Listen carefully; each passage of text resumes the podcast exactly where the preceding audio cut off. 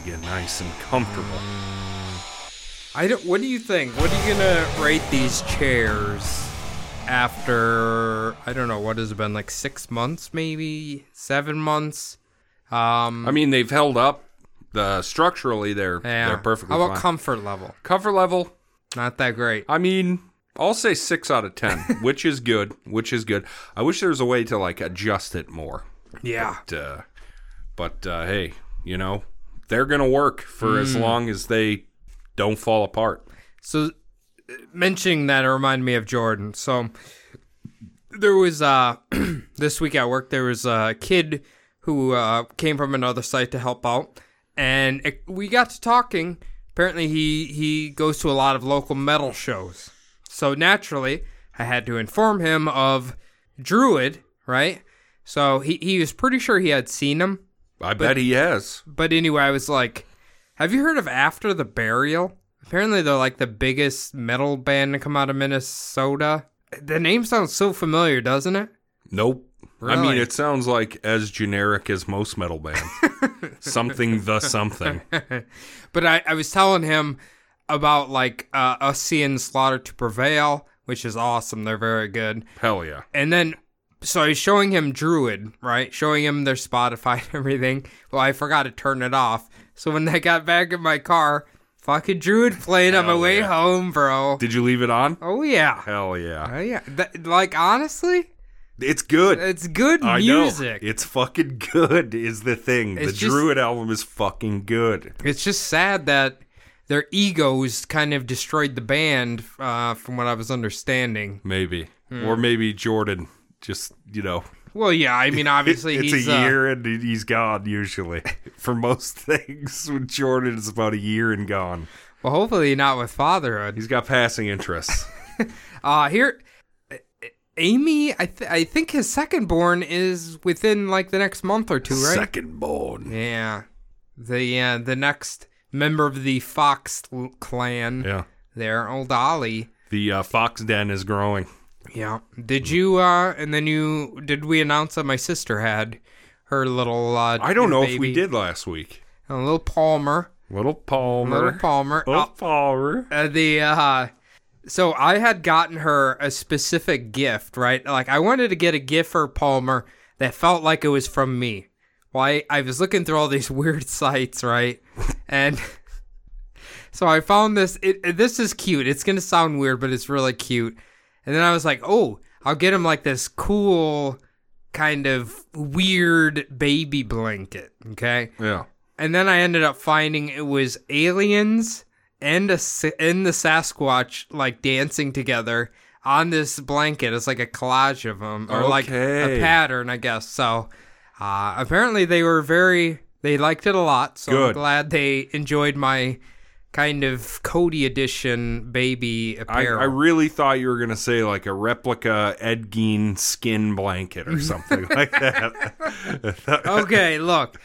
My sister knows I'm weird, but I'm not gonna taint any of their stuff yet. Here's a here's a nipple blanket for the, for the baby. Just a blanket with like Ed Kemper's head on it. Oh my god! Holy fuck! Yeah, but it, it's more of a baby. It's a cute baby thing with a friendly alien, and yeah. a friendly little Sasquatch. Uh-huh. Well, good job, Shayna. Good job, Jeff. Because you are in that camp. You think they're connected, right? They're the same, yeah. They're Yeah. Mm-hmm. they're interdimensional beings, Well, so they might not all look the same, but We're creating. uh I'm hoping to put a impression on Palmer, so he'll be just as weird as old Uncle Cody is when he grows up. good. Yeah, Yeah, that's what I'm Let him be for. Hmm. a fucking weirdo. Don't let him. Don't make him be a normie Norman unless he wants to be. Then Yeah. he can be. Right, he can be whatever he wants. That's right. Hmm. That's the beauty of being a baby. You still got a whole life ahead of you to figure that shit out. Uh, hello, everybody. Welcome to another episode of the Bumblebutt Podcast, the only podcast on the internet that uploads weekly. Who knows what it'll be about this week? It's me. My name is Adam. Sitting across from me, ever, ever is Cody. Hello. Hello, Adam. How was your week? Oh, it was good. Mandalorian, uh, Hmm. Loki show. Uh, we talk about that extensively in between the Bumbles, so we don't really need to bring it too much up here. How You've, about uh, your week? Ooh, uh, it was a very busy week. We were uh, shorthanded at work, and there was a lot of asses that needed looking at. Yeah. Well, it's not even close to a holiday weekend, but the, I'm fine with it anyway. Did I talk about? I do not remember if last week I talked about my discovery of um, the new the new thing involving uh, pictures of the inside of people's asses and hemorrhoids. I don't believe you did. So, did your doctor show you any of your pictures? Uh, I mean, I was awake, so I watched Okay. it a bit. So I learned there's a one picture that I always caught my eye, and when you look at it, it looks like the scope is taking a picture of itself, right? Well, apparently, when they go in and it turns right around, the little ring in a ring of your butthole from the inside is where all those damn hemorrhoids that plague you and I. Yeah. That's where they all are, Yeah. and that's what that picture is. So. And I think I pissed mine off today. And that's why it reminded me of it. Yeah. You got the old uh, sandpaper butt right Yeah. now. Yeah. I don't like that at all.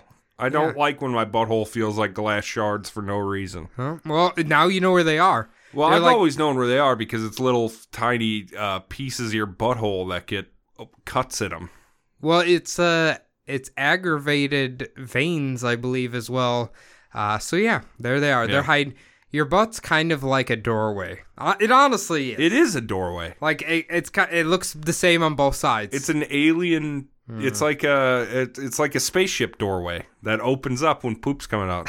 like you're walking past, it opens up. you know what the other interesting thing is? Every person's inside of their butthole is like a different shade of color. It's kind of interesting. Is that so? like different shades of purple and uh, you know whatever their skin tone is. Well, I always figured it as much because Yeah. we're just worms, right? We're all just worms. I Things go in, they rub against us, they come out. Well, and sadly we cannot dig in. Well, we can't eat dirt. and We can't eat dirt. We can't live off. the I'd be nutrients from dirt. subterranean if I could, to be honest with you. Yeah, yeah. Basement dwelling's all right. Yeah, and then I would just come up when it rains, and then some. Uh, Mm-hmm. Dance around. Yeah.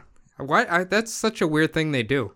Well, that's. thing. I, I think that's it. Activates all the nutrients in the, The soil, hmm. or it's a defense mechanism, but it's not a good one because the birds can just eat them if they're out of the ground. yeah. Well, earthworms aren't exactly known for No, their intelligence. I wonder how deep they go. but those guys that do that worming with the Oh, with the yeah. stick. I went worming with my dad. Did you? You had the big stick and everything. Well, no, no. He just he would like lay things down, right? Like um, like a piece of metal or something.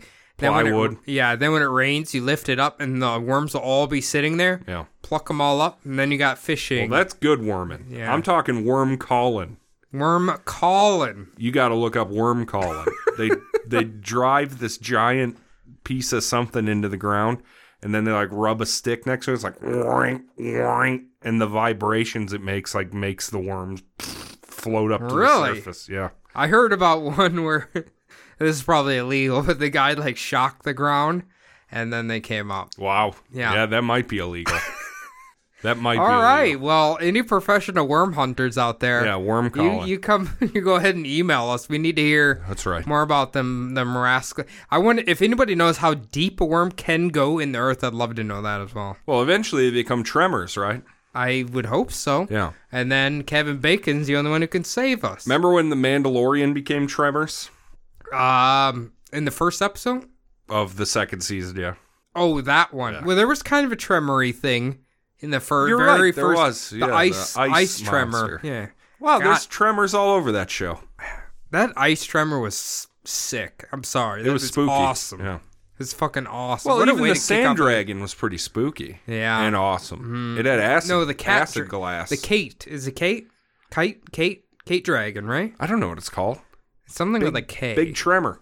yeah, I mean basically Big sand sa- tremor. uh, rest in peace, sand people. There's a lot of they got eaten by that fucker. A lot of Indians got eaten there. uh, fantastic, ladies and gentlemen. So we, we are going to be covering a case that gripped the nation and, uh, uh, dare I say, the world in uh, uh, 1924. Okay. Before we get into it, I do want to talk about the nature of Leopold and Loeb's relationship, okay? Okay. Homoerotic. That's the thing, all right? Okay. A lot of it, since it's the 20s, there's a lot of problems here. In the in the pamphlet called Jew Boys, Queer Boys Rhetorics of Anti Semitism and Homophobia in the Trial of Nathan Babe Leopold Jr. and Richard Dickey Loeb by Paul B. Franklin, argues that there was strong anti Semitic sentiment and a homosexual intrigue that instantly enveloped this case. From the investigation to the trial to the portrayal of the murderers in the media, he argues that because of the anti-Semitic and homophobic cultural milieu that this case that the case unfolded in, Leopold and Loeb were portrayed as inherently homosexual because of their Jewishness and vice versa. So because they were homosexual, they were Jewish. Because they were Jewish, they were homosexual. Here's a little quote. Hmm. These youths were construed in the public eye to be two Jewish teens whose Jewishness naturally predisposed them to homosexuality, a crime against nature that incited them to commit further crimes against humanity. We'll take this one step further and we'll talk about the link between intelligence and perversion. Superior intellects, such as Leopold and Loeb were said to possess, was considered to go hand in hand with moral perversity, quote unquote. The end result of precocity are often perversion, at least mental and moral. So uh, was he saying the smarter you are, the more gay you are? That's exactly it. I mean that explains Alabama, I guess, but there you go. That's also idiocracy. Remember when he's when he uh, uh, Justin Long is like, "You talk like a fag, and your shit's all retarded." Oh my god. yeah. That's so funny. and that's basically what they're saying here. That's so weird. I've never heard just because they're Jewish that they're automatically gay. They're Jewish, smart, and possibly gay. It's like all of those things are up- are working against them, and richer than Croesus, as we'll find out. Richer than Croesus, okay. Yeah. Well, we know Woody Allen wasn't gay, right? We He's know that. pedo. We know this. Yeah. but uh With Mia Farrow's adopted daughter, not even his own adopted daughter. ooh, I thought he went the Ted Nugent route and had a uh like Asian, Asian but it one. wasn't his. It was Mia Farrow and somebody else's adopted daughter, and he was just like a father figure that would hang out all the time. There's nothing creepier. God, that's creepy. Oh, you know, by the way, these two's names, um, and I know I said that like a 20s greaser. These two's names, Yeah. I I know I've heard this story before or like heard of their names, but I'm almost positive their last names are characters in World of Warcraft as raid bosses really, Leopold and Lo? or something close to it. Wow, I wouldn't be surprised. I mean, there's a lot of references in that game. Yeah. Oh yeah. Yeah. Yeah. Cultural references and stuff. So, um, yeah. I don't know. It's uh, it could be. When a game's that huge, you you have to draw inspiration from somewhere. I'd imagine. I once we get through the story, if they have any, because they like to do like kind of similar characters to what they did. So maybe uh, if they're murderers or well, obviously they're murderers or something. So We'll see. well, let's hear it. Wednesday, May 21st, 1924 was a day like any other in the Franks residence. At 6 p.m., the cook had dinner prepared, and the maids were waiting to clean up the living room when the family moved to the dining room. Mrs. Flora Franks was worried about her middle son, Bobby. Her daughter Josephine and her son Jack tried to calm her down. Bobby always played baseball in the vacant lot after school and probably went to a friend's house for dinner or to check out a new bike or something. Mr. Jacob Franks agreed with his children. That doesn't mean he wasn't pissed, but it probably wasn't a big deal, like they were saying. Hmm. How old is Bobby? Bobby is 14. Okay. All right. Now he's got. Is he playing baseball by himself? Or No, he goes with a group of kids after school. Is there anything sadder than playing baseball by yourself on a vacant lot? And still like running bases and stuff. Yeah, that's Imagine when baseball was a big, like the coolest thing in the country. 24. I bet it was about the coolest thing there ever was in the country. Yeah, Yeah. I'm sure they used. uh Yeah, basketball. When did basketball start? That wasn't. That was just around there, but Yeah. like it took a while to catch on. Yeah. And it was boring as shit because you had to like get the ball out of the basket. They didn't have the hoop at first. it was an actual basket. you had to yeah, get the ball milk out of. carton. Football. Uh, very young leather helmet boys still going on there. Yeah, the 20s, yeah, probably still leather helmets. Yeah, I think sure. they still had the Chicago Bears. I think were around then. They're Did they have fucking leather helmets in the first Super Bowl? Well, no, the first Super Bowl wasn't until like the 60s, '60s yeah. because of the merger. Yeah. Um, oh, yeah, the AFL, NFL. Uh huh. So I don't know. I just know. that? I remember they were arguing that the leather helmets are actually safer. yeah, because you can't just go full out. You Yeah. can't say Jesus take the wheel as I you dive head I first don't- into another person. I don't know if I believe it's the that. same reason why rugby is certainly safer than the NFL. Eh, people get hurt. People get hurt in the NFL. Mm, true. People's legs get broken in half in the NFL. I've seen it. They should add more milk. Alex Smith, it happens to him twice a year, it seems like. Uh, as as the great prophet Cole, Ble- Cole Beasley said, "Whatever happened to God's will." Hey, Okay, there right you there. go. Well, God didn't intend for you to strap up with battle armor and launch into each other over a pigskin, neither. You do, it's God's will. Don't question it. It's God's will. Fuck Cole Beasley, by the way. Fuck him. Yeah, fuck you, Cole Beasley. Mr. Jacob Franks was tremendously proud of his little family. His daughter Josephine had been accepted at Wellesley College, and Jack was planning on Dartmouth after graduating high school. Bobby, the little troublemaking, fast talking scamp, was the darling of the family. As a freshman at the Harvard Boys School, he was popular. He was a member of the debate team, an up and coming tennis ace, and an avid golfer. Hmm, I don't think any of those would make you popular anymore. No, this is 20 shit Mm-hmm. here. Yeah, when you could wear little newsies caps around and stuff like that. Well, sure. if he's an avid golfer, I mean, yeah. Yeah. When 7 p.m. rolled around, Mr. Jacob Franks started walking around the block to the houses of the children Bobby played ball with after school. Three of the kids said the game broke up about 5:15 so everyone could get home and washed up for dinner, and they didn't think any of the boys were having friends over after the baseball game. At 10 p.m., Flora Franks sat alone and quiet, every nerve in her body agitated. The rest of the children were tucked away in bed. Jacob was out and running around the neighborhood, and with the servants retired to their quarters, Flora finally could be alone to feel her emotions and freak the fuck out in her own silent way. I imagine it's very unusual for the little boy not to be home. I right. And she's has to keep a stiff upper lip while everybody else is around too. You know, Well- all the other kids. I figured it was either she was freaking out because of her kid was gone, or like that legal meth that the hmm. housewives were taking hmm. back hmm. then. Those amphetamine salts. yeah. Out of the darkness, the phone rang from the hallway. The caller spoke rapidly and clearly. Flora heard every single word. This is Mr. Johnson. Your boy has been kidnapped. We have him, but you've no need to worry. He is safe. Don't try to trace this call. We must have money. We will let you know tomorrow what we want. If you refuse us or go to the police, we will kill Bobby. The caller promptly hung up, and Flora hit the floor. The maid, hearing the phone ring, was watching from around the corner and rushed to revive her with spirit of ammonia. Hell yeah. Fuck yeah, dude. Get her ass up. I don't know why you said Flora hit the floor. It just like, it just kind of goes good. Flora hit the floor. Hey, that's a good song. Let the Floras hit the floor. Flora Franks hit the floor. That's pretty Flora, Fla- Flora Franks hit the floor. I can't even say the fucker. There's too many F's in one. Too many was Fs. too many F's for me. Flora Fucking Franks A. hits the floor. Yeah. We'll try to sing that like the dead Flora drowning. Franks hit the floor. I can't. I can't. I said. Flora Flags.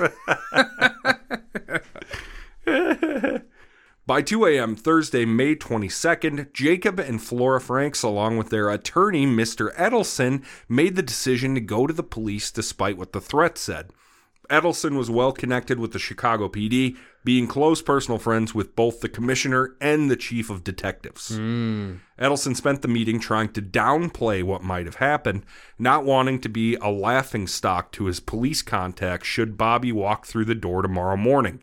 Even the police decided that the smart move, and really the only move, was to put a trace on the phone line and wait for further instructions from the kidnapper. Mr. Franks had already done a more thorough canvassing of the neighborhood than the police would have done, anyways. So I would have never guessed in the 20s they could do a trace. I guess you can, because it's all operator based, right? So they kind of have to know where the call's coming from. Oh, okay. Yes, I suppose those ladies smoking in that room. Yeah. can probably tell. My granny used to do that. really? She was a switchboard operator for a while. Yeah. Does she like it? I don't think so. I think, uh, uh, yeah, I don't think Sounds awful, to be honest with you. so. Okay, operator, can I play, can I direct your call? I don't know how it works. I don't know if you ever called like a big hospital and you get the operator for whatever department you need. They never sound happy. No, no. They're just like you're like, can I get the throat doctor? And it's like. Mm-hmm. It's like fuck off, get out of here. At 8 a.m., a special delivery letter arrived at the Franks residence. In one sense, the ransom letter provided some relief to the parents. It proved that little Bobby was still alive and issued instructions for his safe recovery. Secure before noon today, ten thousand dollars. This money must be entirely comprised of old bills of the following denominations: two thousand and twenties, eight thousand and fifties. Any attempt to include new or marked bills will void this entire venture. Have the money prepared and remain at your home until 1 p.m. when you receive a phone call for more instructions. If you tell anyone, we will kill your boy.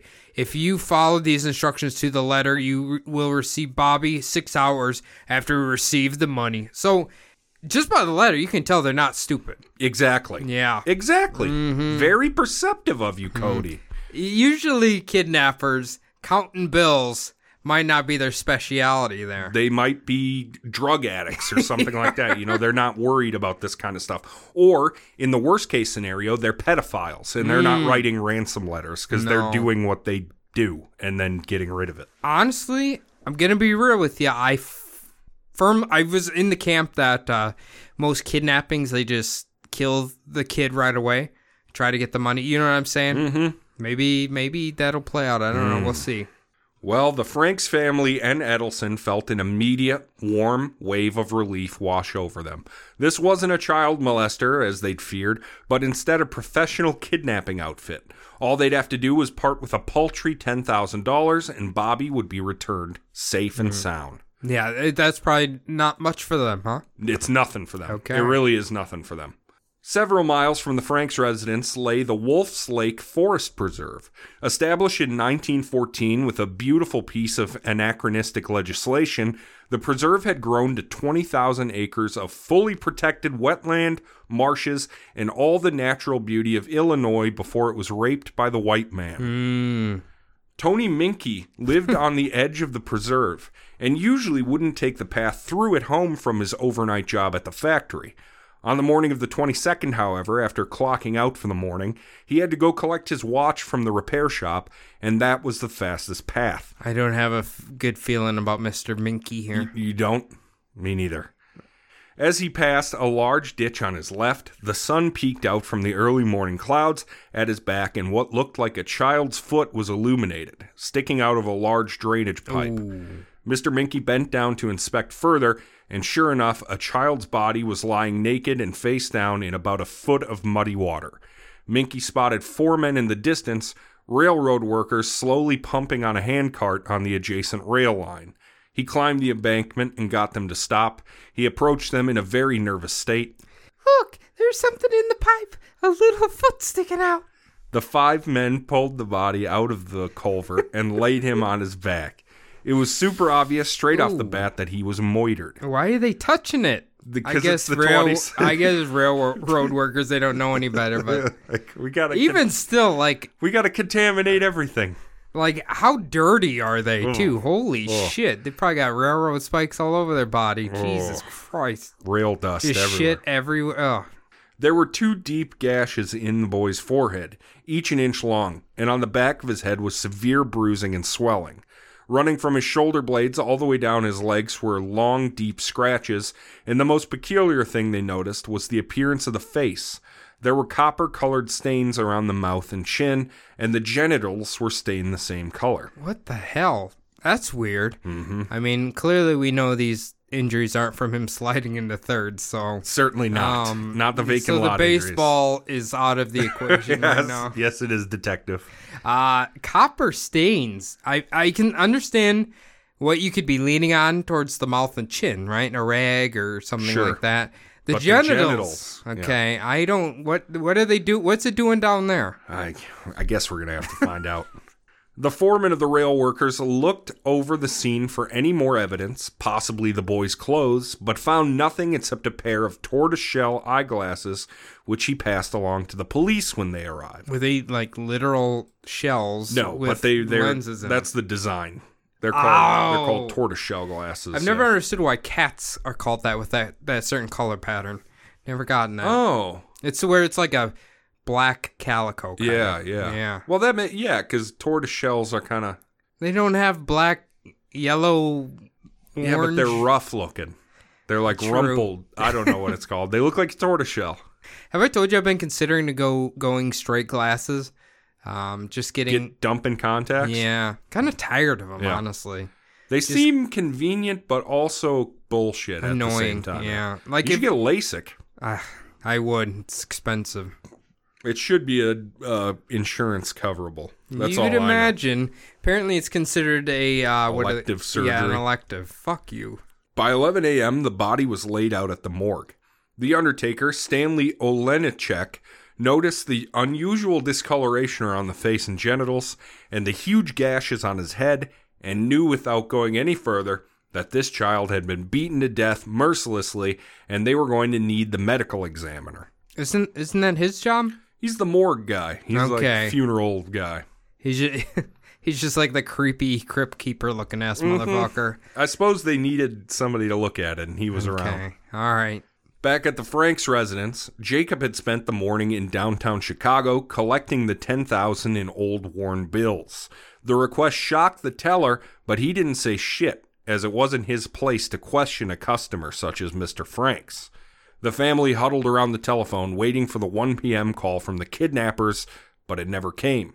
As 2 o'clock approached, something felt wrong in the already wrong feeling situation. Do you think you could request old bills today? I don't think so. I, I think they're gonna turn you away. I think they're going to Just say saying. you can have it in whatever we give it to you in.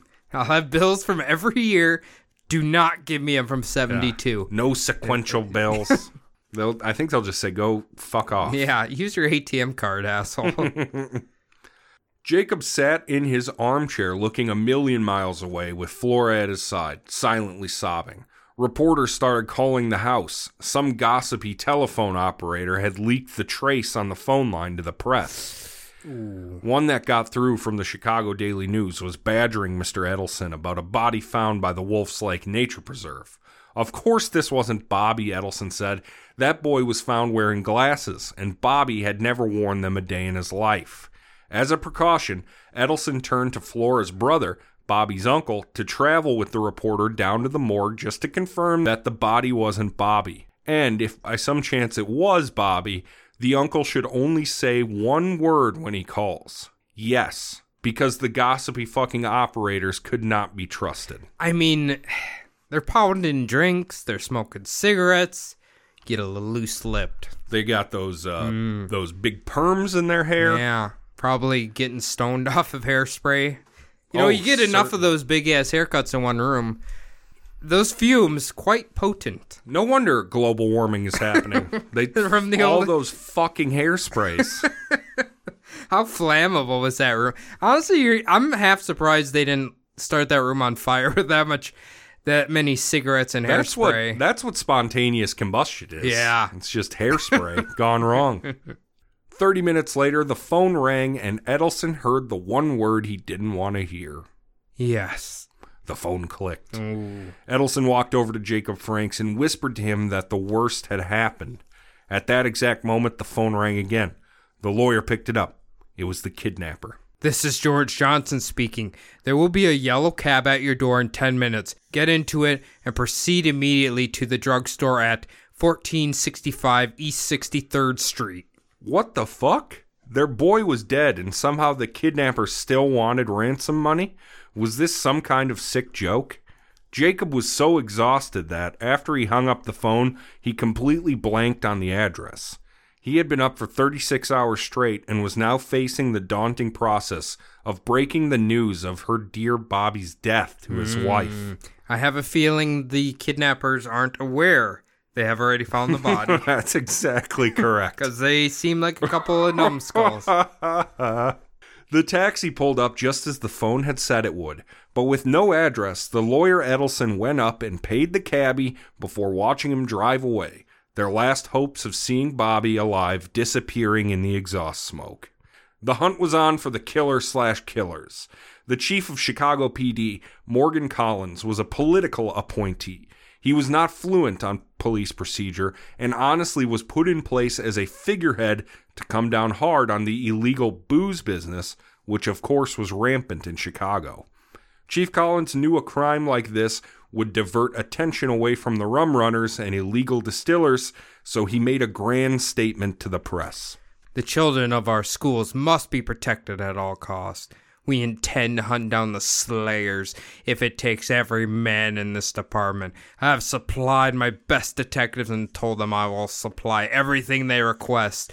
Nothing is off limits. They can have as many men as they want. Ooh, Sounds like it, honestly, it sounds like the cover of a Phoenix Saints, a Phoenix Saints uh, gay porno right there.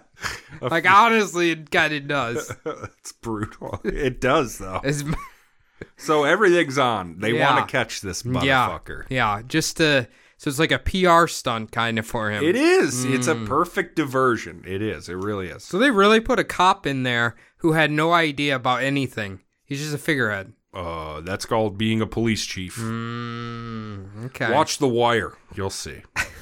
What about that one police chief whose ears smoke from Last Action Hero? That was my favorite movie, Police Chief. You ever seen Last Action Yeah, I have. But is it Burrell, the black one? Yeah. Yeah, yeah, yeah, And his for sure. fucking Yeah. steam's coming out of his ears. That's right. That that guy's is awesome. a good movie. That is a good movie. it's like what happens with the, when the movie becomes real life, you know. Collins already had his eye on a pool of suspects, the faculty at the Harvard Boys School. His reasoning was straightforward. They had the most access to Bobby, they knew the family, and they knew that 10,000 was nothing to Jacob, but was life-changing money for a teacher whose average salary was $2,000 a year. Ooh, s- damn, their salary. Five years salary. I was just gonna say, um, teacher salary not that far off from uh, what it was back then. We're Sad still in those days, Yeah, yep. pay the fucking teachers. Nobody wants to do that job, so pay the ones that do want to do that job. Yeah, exactly. Would you want to hang out with children all day, Cody? No, I'd kill not. the children. I would kill them. It wouldn't work for me. Because No. I was an asshole in school. I can't imagine. Yeah, yeah. God, no, no, thank you. No thanks. Especially not ones that are about to be little shithead adults, like high school Those kids. are the worst. Fuck those kids. Another reason they suspected the teachers was the ransom letter was flawless, like you said. Mm, yeah. No typos or grammatical errors in the entire document. Hugh Sutton, a type expert for the Royal Typewriter Company, examined the letter and assessed it had been composed on an Underwood typewriter that was less than three years old, and the typist had used two fingers only. Oh. The person who wrote this letter never learned the touch system. The touch system strikes all the keys evenly, with an even pressure on the keys. The man who wrote this was a novice at typing. Some of the letters were punched clean through the page, while others were struck lightly with uncertainty. Wow, he's kind of like roasting this guy about his typing skills. Because he's a hunter pecker. He hunts Yes. pecks. He doesn't know the home key. I love how old people still do this. Like old people at work still like the two fingers. You mean my dad? Does he? He's Oh, a two yeah. finger oh, guy. Oh, yeah. He never Oh, learned how to type, and he never will. Oh, but they do that method on when they're texting too. It's kind of fun to Yeah. watch. And they know where all the keys are, too. so I don't know why they don't just learn the home row. I don't know.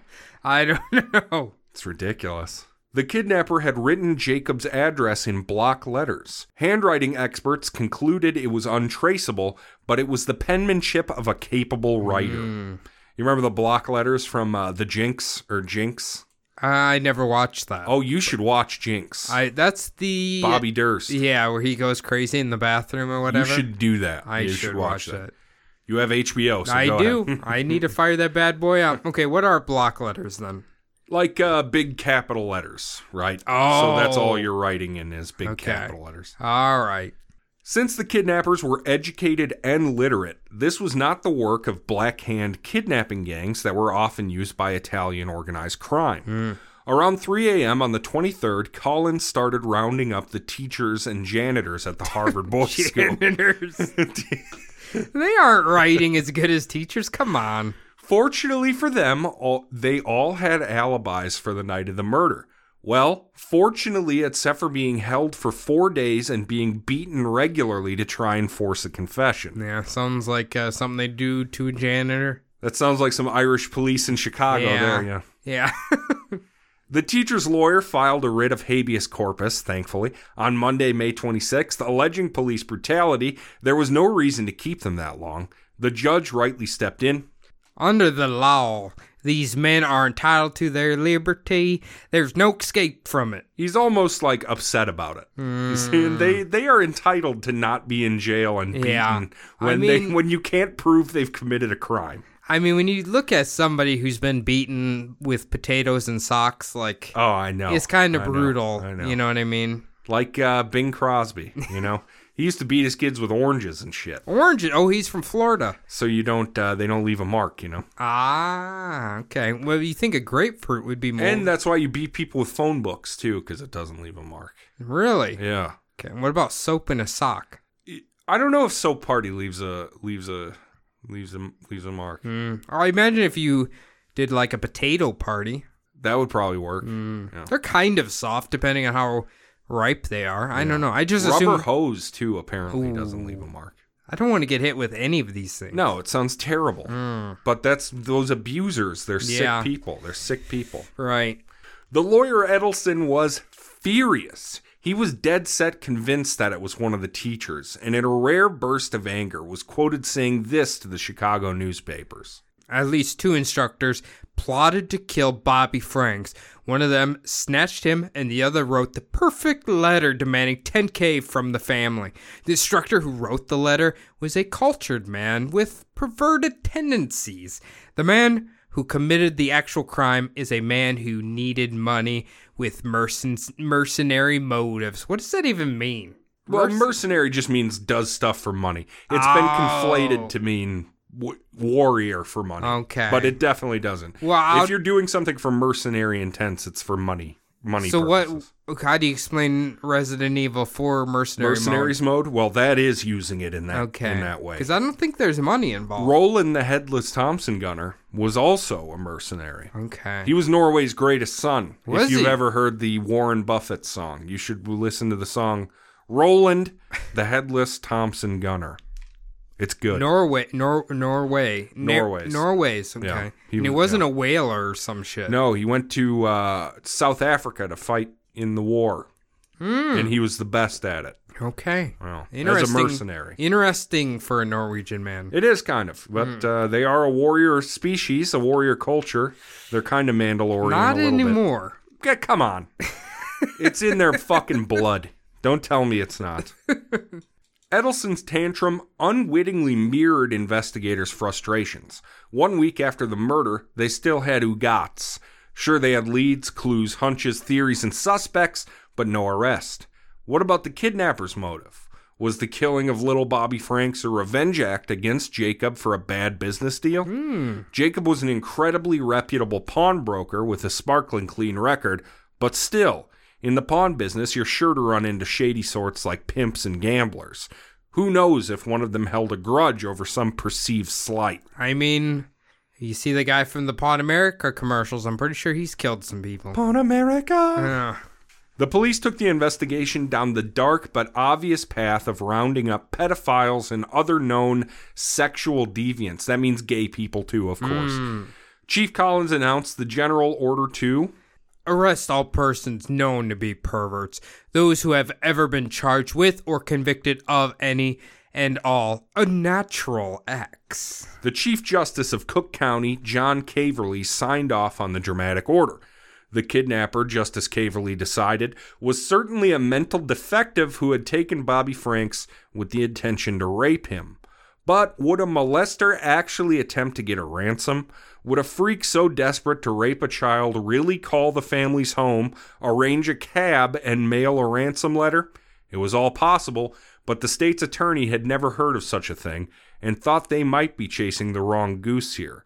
This is from State's Attorney Crowe. it isn't to be considered tenable that the boys' attackers were perverts, they wouldn't have bothered sending a cab and letter to complicate things. State's Attorney Crowe believed the murder was simply a ransom case gone awry. He postulated that this was the result of cocaine addicts working for a criminal mastermind that abducted Bobby Franks. There was no evidence to support this theory, of course, but Crowe knew if he included illegal drugs, it would send the federal agents running to Chicago, opening up a much larger budget and scope of investigation. This is kind of like if you say something is involving terrorism nowadays. Exactly. Sends them in. Um, yeah, okay. Cocaine addicts, maybe. I could see that. That was pretty fun. It was a fun time for the cocaine addicts. I can't remember when morphine gets real popular. Uh, how about this? He does have a good point, though. I mean, you couldn't see Albert Fish writing a ransom letter, No, right? no. Like, Wait, I mean, he'd write a pervert letter, not a he ransom did write letter. a pervert. letter? Exactly. He wrote Yeah. a pervert letter that's basically taunting them for having a dead kid. Yeah, not asking for money. I don't know. Yeah, I don't know. It's pretty clear. And remember, we talked about during Albert Fish.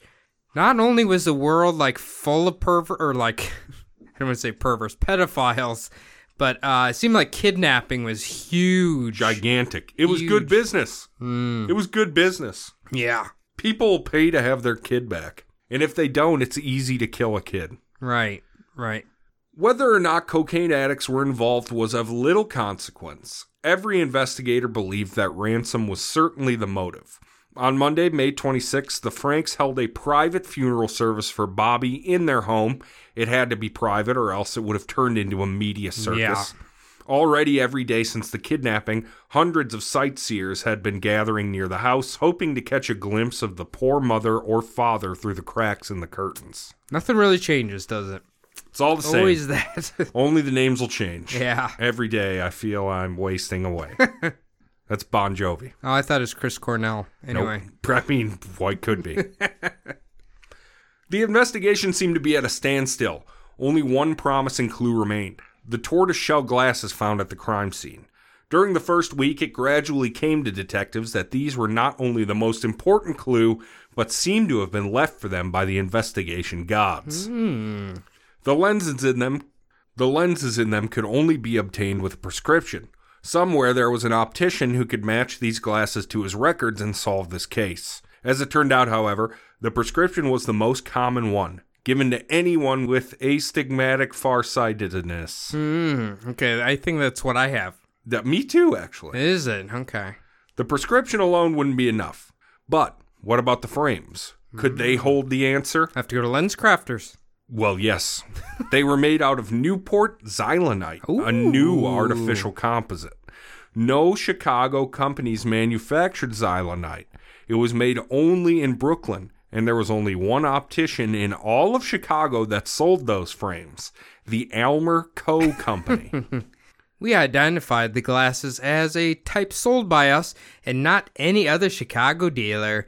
The lenses had markings used only by us. The lenses are not unusual. Their measurements are average in every way. but they had markings on the lenses that were used only by their lens cutters. Hmm, okay, so this really narrows it down.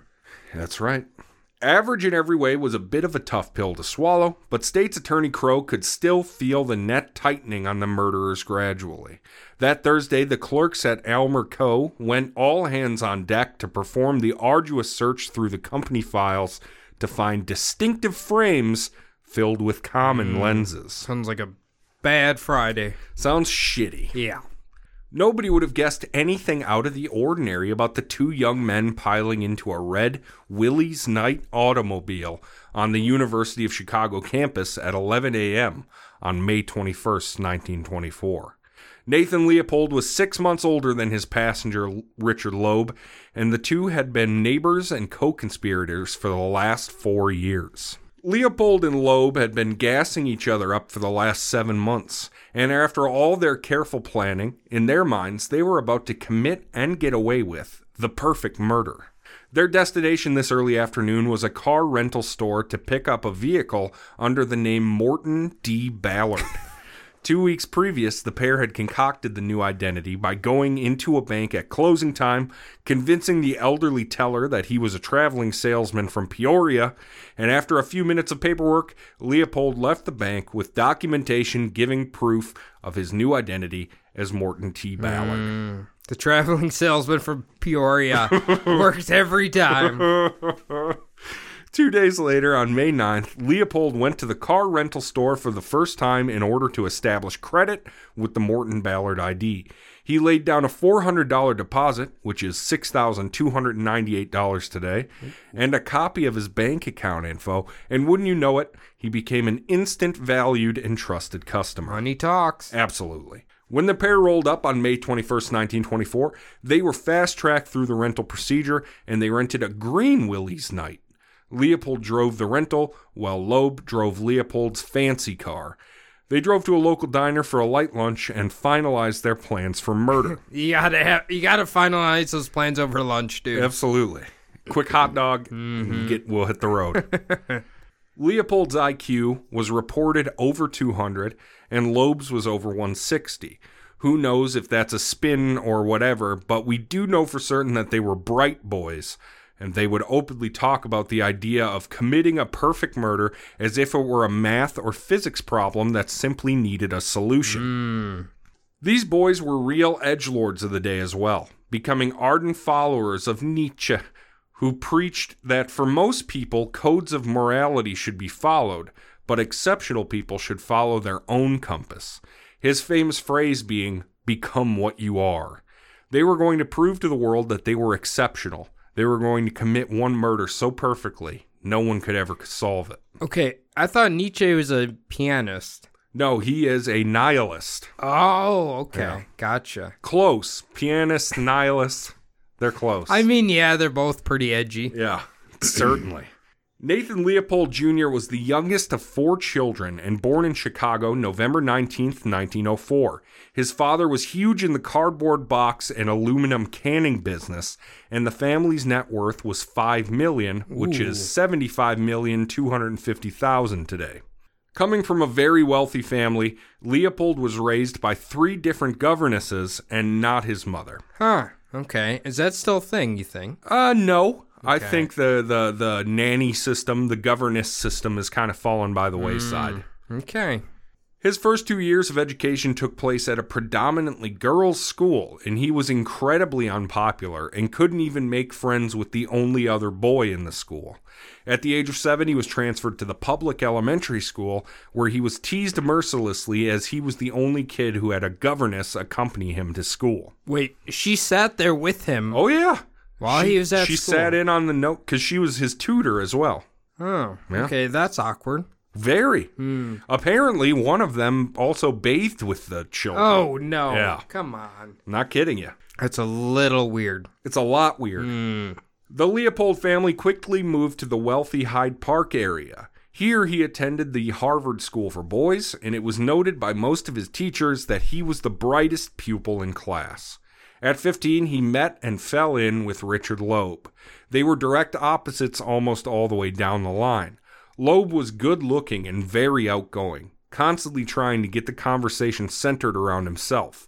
Nathan Leopold, on the other hand, was certainly the brighter of the pair, but was considered ugly and certainly a shut in and binge drinker. It kind of reminds me of uh, Dylan Harris and the fucking other one. And Klebold, Ke- yeah, Klebold. Just kind of uh, an odd couple, but a couple of psychos. yeah. Right? One's like the smarter one, one's the uglier one. Very weird. Well, they're innocent though, aren't they? Who? Harris and Klebold. Never mind. Those are the Columbine kids. Yeah. I was thinking the West Memphis fucking three. No. I was like, Jesus Christ. was like, holy shit, no. The Columbine kids are innocent. I'm telling you. I don't think so, dude. Well, you just I- got to read this QAnon website. I bet on. There's actually two Obamas who took the shape Shit. of them. I thought, yeah. At first, I thought that was the West Memphis Three. I was like, yeah, there's some pretty damning video footage of. Ah. Whoopsies! Listen, I got a lot going on in my head That's right now. That's okay. That's all right. I get people confused. Here we go. Like a lot of lifelong bonds, the pair didn't get along at first, but soon enough they were super glued to each other. Richard seemed to be the alpha in the duo. Richard Loeb was born June 11th, 1905, in Chicago. His dad was once an uber successful attorney, but was now the vice president of the Sears Corporation. Wow. Okay. I mean, still big dick in it right there. Both these kids so rich, their families are just uh, you can't even imagine how wealthy they are. Richard Loeb was given a very pushy governess when he was growing up. She forced him to get ahead in his schoolwork, so much so that he graduated at 14 and entered the University of Chicago. That's where the pair met. Nathan Leopold entered the U at the age of 15. It's like um, the young Sheldon gay couple edition. It's like uh, real genius. Real. Was that where that little? What's the one where that little, the little uh, black kid goes to school with the high schoolers? What the hell was that show called? Was that Little Genius? No, no, real genius was uh, Val Kilmer. Okay, but do you remember that sitcom where like the kid was like eight and he was going to school with his older brother who was like a senior in high school because he was so smart? God, that sounds so familiar. I don't know. Somebody will reach out to us. Yeah, they will. The pair enjoyed committing petty crimes together. For instance, Loeb's mother drove a battery operated car, and Loeb learned that her key worked in just about any similar make vehicle. He and Nate would often joyride cars until they ran out of juice in the 11 lead acid batteries. Wow. Okay. It's a lot of cars there. I know. In 1921, they transferred together to the University of Michigan at Ann Arbor. They roomed together for a while, but eventually, Loeb wanted to join a frat. It was against the bylaws at the time for Jews to join Gentile houses, so he pledged to the Zeta Beta Tau, an all Jewish frat. Zeta Beta Tau. Okay. Now, these frat boys were certainly convinced that Loeb and Leopold were gay. They were fucking. They were unnatural, unhealthy relationship. Look, I'm gonna be real with you. I'm kind of convinced of that. This is like a, um, what's the movie with the two girls who drive off the cliff together after Thelma and Louise. Yeah, Yeah. that's kind of what I'm thinking Yeah. of right now. They'll drive their little night car off of the cliff while Well- kissing each other. Loeb's admission to the to the frat was based on cutting ties completely with Leopold. Hmm. At one point, they were found in bed together. Okay, Hmm. all right. Outwardly, after that incident, the two appeared ice cold to each other, sneering at each other if they saw each other in public. But they were still secretly drinking together almost every night. Hell yeah. Well, you know what happens when you have a few drinks with the boy. You get you Yeah. you, you play hide the hide the sausage, hide the pecker. Did you ever watch um Rescue Me? Yeah, with Denis Leary, yeah. Yeah. Do you remember the one like the younger guy where him and his roommate started blowing each other? But they they they kept saying, "I'm not gay. I'm just helping you out, dude." I don't remember that. I remember when funny. the one guy got the cock ring stuck on. Oh, I do yeah. remember that. Yeah. Not a bad show. Kind of funny. It is pretty funny. In 1923, Loeb graduated University of Michigan at age 18 and moved back to Chicago to start law school. Leopold followed suit, and the two were better than ever, no longer having to hide their friendship. One of their favorite new hobbies was to find a half brick and smash all the windshields they could before hopping in their boosted car and speeding away. Hmm. One night after the cops almost snagged them, Loeb pulled out the key to the frat house he'd never turned in, and the pair drove 300 miles to Ann Arbor. They arrived well after dark, and Loeb quietly slipped the key in his former fraternity house door. There was a dog inside, but Loeb began to stroke his ears, and he just waved his happy little tail. Leopold and Loeb moved from room to room, rifling through pockets of the sleeping frat boys. They walked away with less than a $100 cash, but they stole something that would play a major role in their murder an Underwood typewriter. Okay. Is this like a nice typewriter or is this like a basic typewriter? Underwoods were like the creme de la creme. Okay. And Like that- if you that was the uh, uh, iMac of the day. You know how all these college kids have their iBooks yeah. or whatever they're called? yeah. Yeah. Apple books. I don't know what Okay. they're called. Now, is this where like the lineage of Carrie Underwood came from? I believe this is Carrie Underwood's great, great, great, great, great grandfather. ran a typewriter. They hit hard times when Bill Gates came on the scene there, didn't he? Um, or I guess when would the computers uh, or the uh, typewriters kind of went out? There were word processors before like computers, right? Mm, right. I'm not sure. Like I just mean, a you- basic word program that was hooked up, you know. The the problem is you got a typewriter. Okay, you can when you're smoking, your ash can fall because there's a very deep pit that they go into. Like modern computers, it's gonna clog up the keys. Oh, Kind yeah. Of, uh, kind of put a damper in smoking and typing. Yeah. But back then, Yeah. you could smoke forever. Yeah. That would take a long time to fill up the bottom of that typewriter with ashes. No I'll tell you question. You, could spill drinks in there and be mm-hmm. fine. I'm sure Ernest Hemingway did. Oh, was he known to have a drinking problem? yeah, one or two. One or two writers were known to have drinking problems, yeah. In 1924, as we all know, prohibition was in mm. full effect. Obviously, that didn't stop people from imbibing, and the two were getting drunk every night to plot their crimes and push each other down the path of nihilism. It took seven months of hard drinking to plan the murder.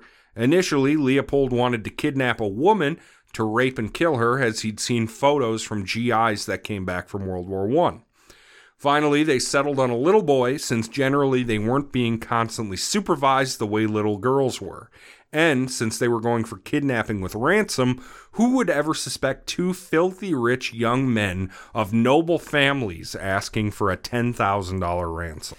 Nobody. Nobody. I I mean, I think I'm picking up where you're going. These are just just two straight up assholes. Yep. Honestly, right? Two real rich boy fucking. It's like Kelly was. We were talking Kelly and I because she's you know done a lot of this work for me. Mm-hmm.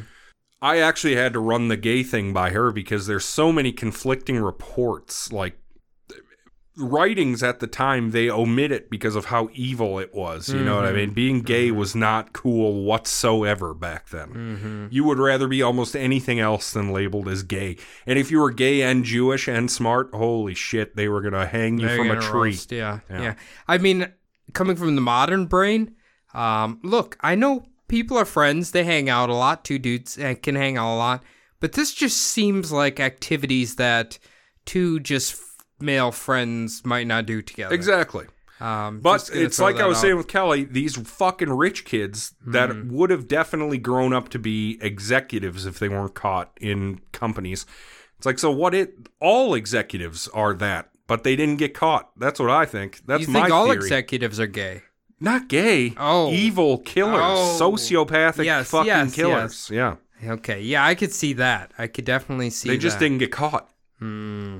In Leopold's 1958 autobiography, Life Plus 99 Years, which we almost had, uh, uh, Kelly almost had a copy, but they canceled the order on her because they couldn't find it. It was a $70 book. Ooh, damn! I imagine if it's uh that old, then yes, probably is quite expensive. Not too many copies out there, No. I guess. And of course, the assholes don't have a ebook.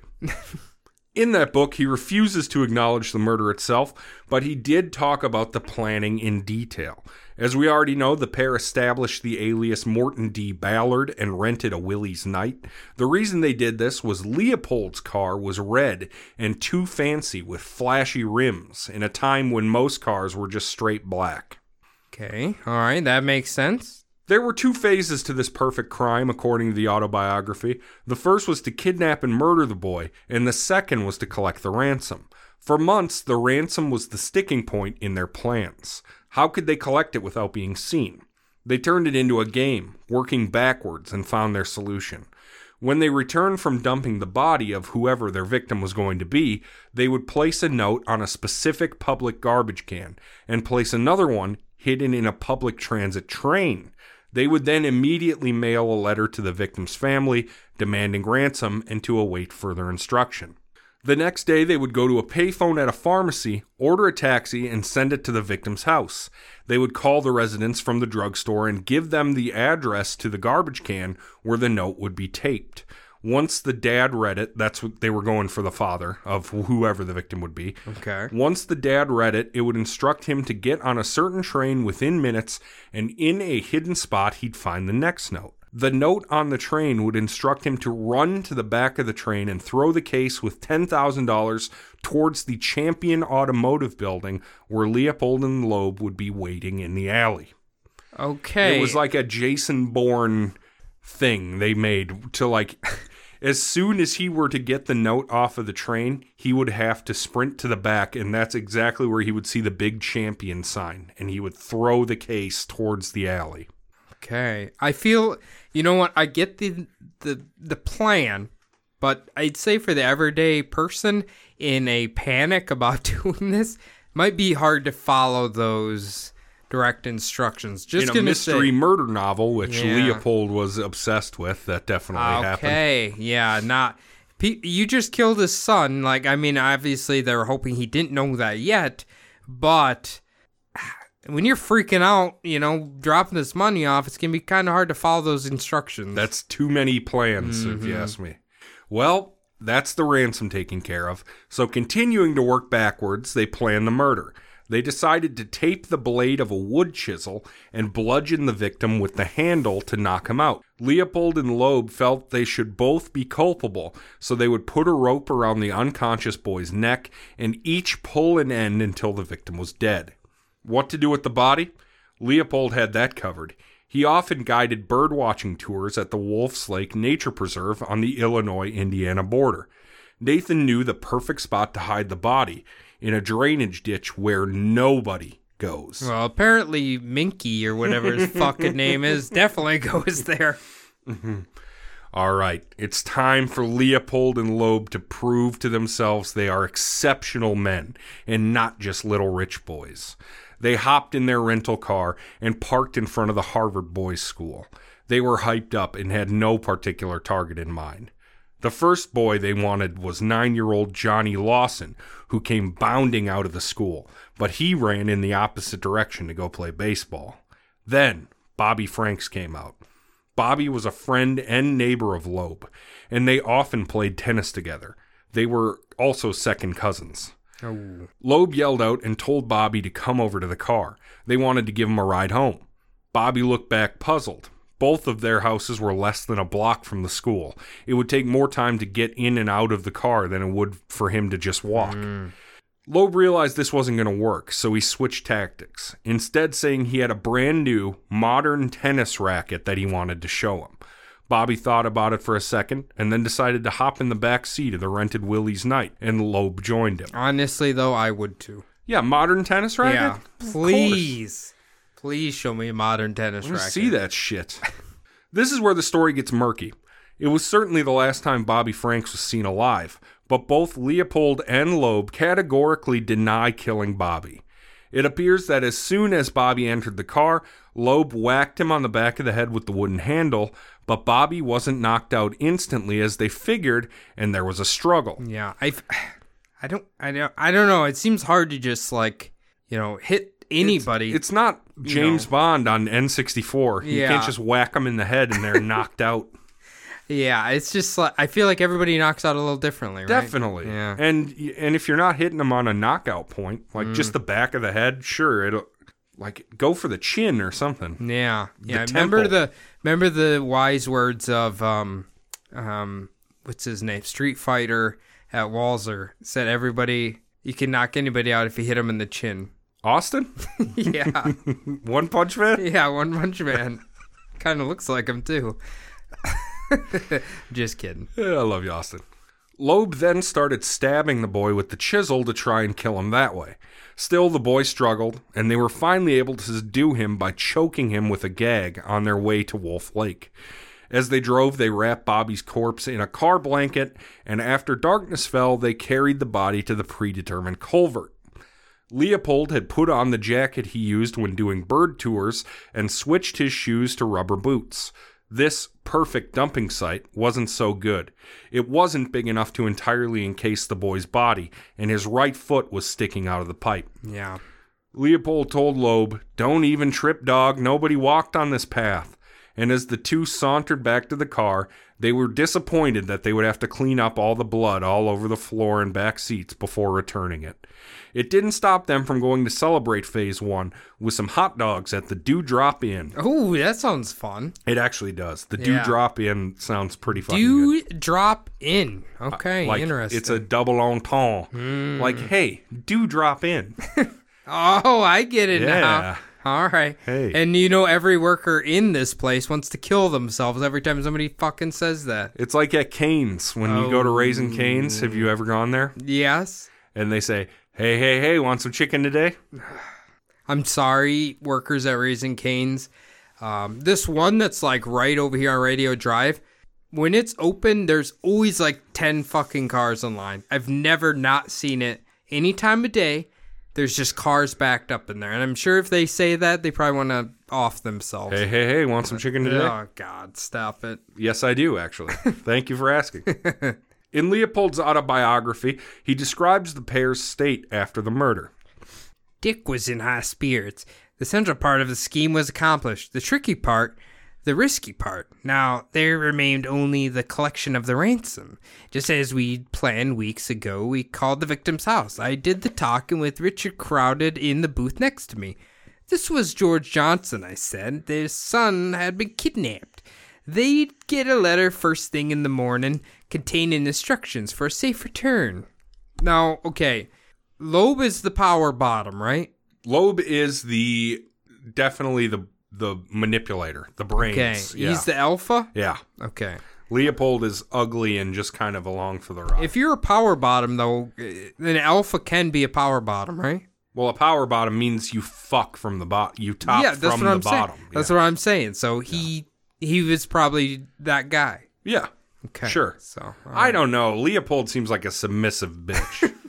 I'll be honest. well, you mean if you're like an alpha in life, you're probably submissive in the okay? bedroom. so you maybe. think they roll reverse that way? No, I thought that's what you were saying. No, because Dick Loeb is uh, handsome, confident, Mm. cocky. Yeah.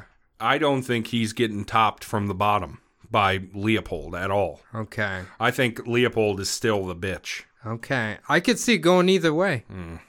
Not me. Roles reverse. Not me. I may know too much about them.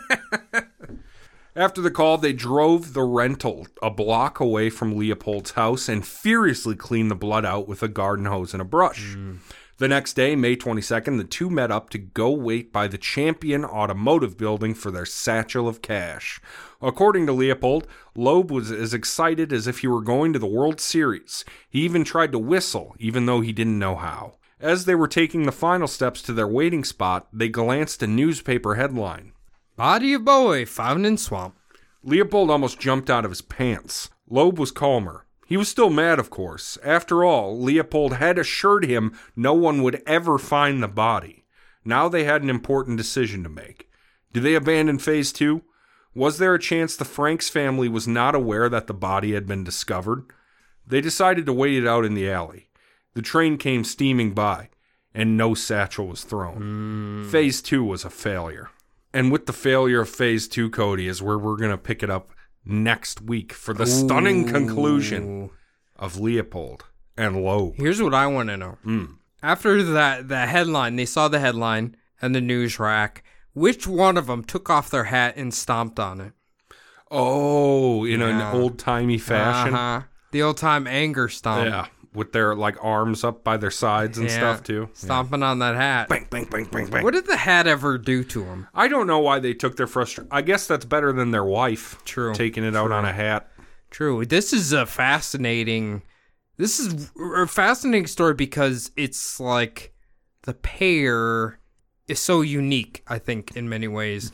Um, you know what they this kind like in all seriousness, what it reminds me of? Uh, the movie Rope. Do you remember that one?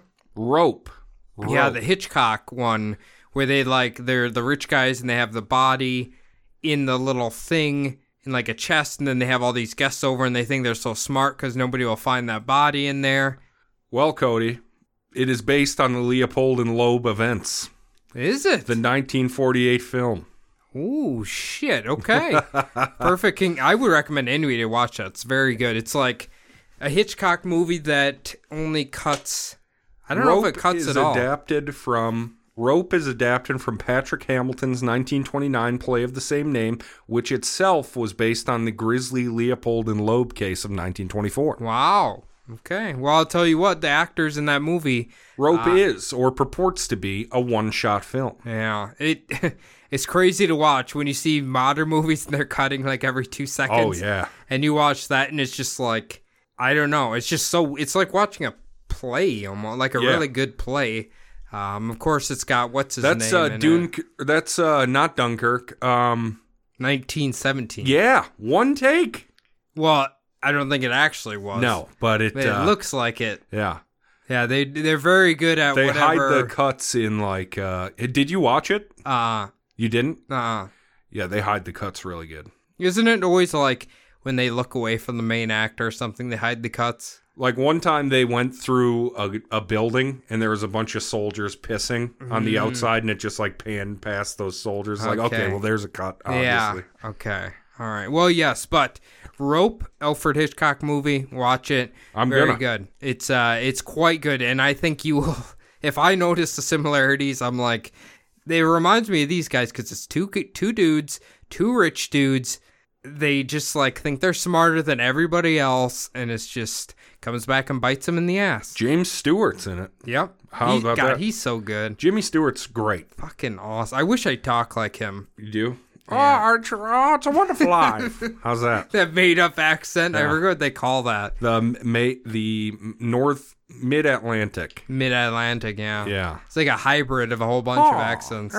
That's how you sounded if you wanted to sound fancy. yeah. Oh, yeah. Not that off, not not, not that far off from the penguin. pretty much penguin basically penguin well he Mm-hmm. Yeah. wanted to be fancy he just uh, got sent the wrong way down the sewers you know poor poor Right. penguin right. uh geez all right that's fantastic this is a great first part i'm happy Hell with yeah. it it's uh i cut it off sooner than my notes were but i think this is a better spot i really do Yeah, yeah, I think it will uh, build the suspense because for sure these two numbskulls have just realized their master plan is not Idiot. going as planned. idiot edge lords Yeah. If yeah. you want to tell us about a master plan, you should uh, fill out a form submission at bumblebuttpodcast.com. yes, absolutely, please do that. It comes to us exactly like an email, my friend. Uh, exactly like an email. It's so easy. It's so easy. Another thing you can do is bop the follow button on Spotify. That would be a godlike thing to do, and leave us a five star review on Apple iTunes if you ever, if you get a chance, if you get around to it, if you're still even on Apple iTunes. I have no idea. We did get two. I, they're non-written, but uh, we did get two five stars. So thank you. Oh, perfect. to who whom's done that, but it sounds like you are definitely in the minority. That's for, for listeners. Another great way to support the show is with your money. And you can do that at patreon.com slash bumblebutt podcast. Cody, we got a new Patreon. Yeah, we did. Yeah, hell yeah, we did. Uh, we need to thank Roxanne. Thank you so much. Roxanne, you're a monster. Thank you very Sounds much. Sounds like Jimmy No Legs is happy with his uh, care package that he has received. Roxanne should be getting one soon as well. Roxanne will as well. That's wonderful. Jimmy No Legs, shout out again. Anyway, also Roxanne, I assume this is the same one, sent us a letter, a form submission that says, Leopold and the Congo. I just recently found your podcast and I love it. I've been listening in my backyard and I've been working out there, and my neighbors will no longer look me in the eyes. Two birds, one stone. It's perfect. Yeah, fuck neighbors. Oh, yeah. Cody, you had a restraining order Yep, against them. yep. Apparently, when I was visiting last week, I had arrived. Uh, at- when I arrived, they had just stopped yelling at each other, so that was fun. Who, your sister and the neighbors? No, the neighbors, whoever the two people in the household were yelling and cursing at each other. I, I wish I would have heard it, but unfortunately, I did not. Wow. Wow. I just started your Idi Amin episodes and was very surprised when you indicated the Belgians took a hands off policy towards Congo because they literally took a hands off approach in the Congo.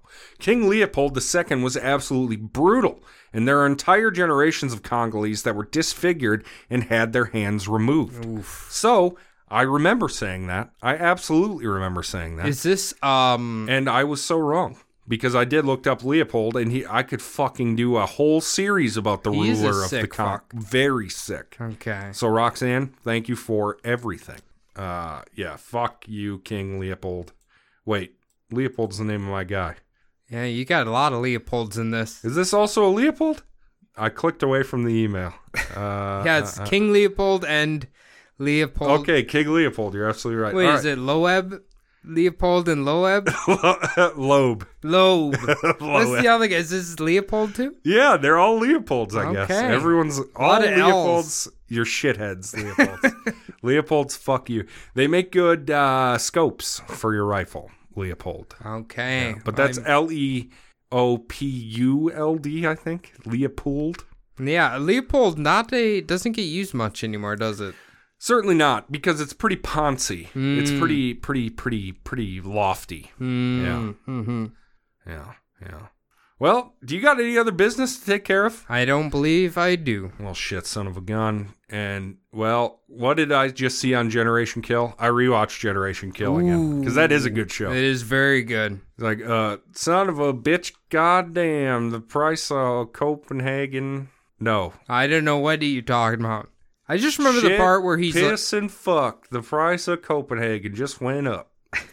I just remember where he's uh what's that shit they're drinking and they're like storming Iraq in their Hummer in the middle of the night and he's like listening to I can't think of that song Teenage Dirtbag. Yeah. Well, that yeah, you're thinking of two different scenes, but yes, they, Yeah. the the stuff they're eating is rip fuel. Rip Fuel. I think that's I what it's called. Does this shit fuel. still exist? I don't think so because it's Stacker Two, ephedrine shit. Gotcha.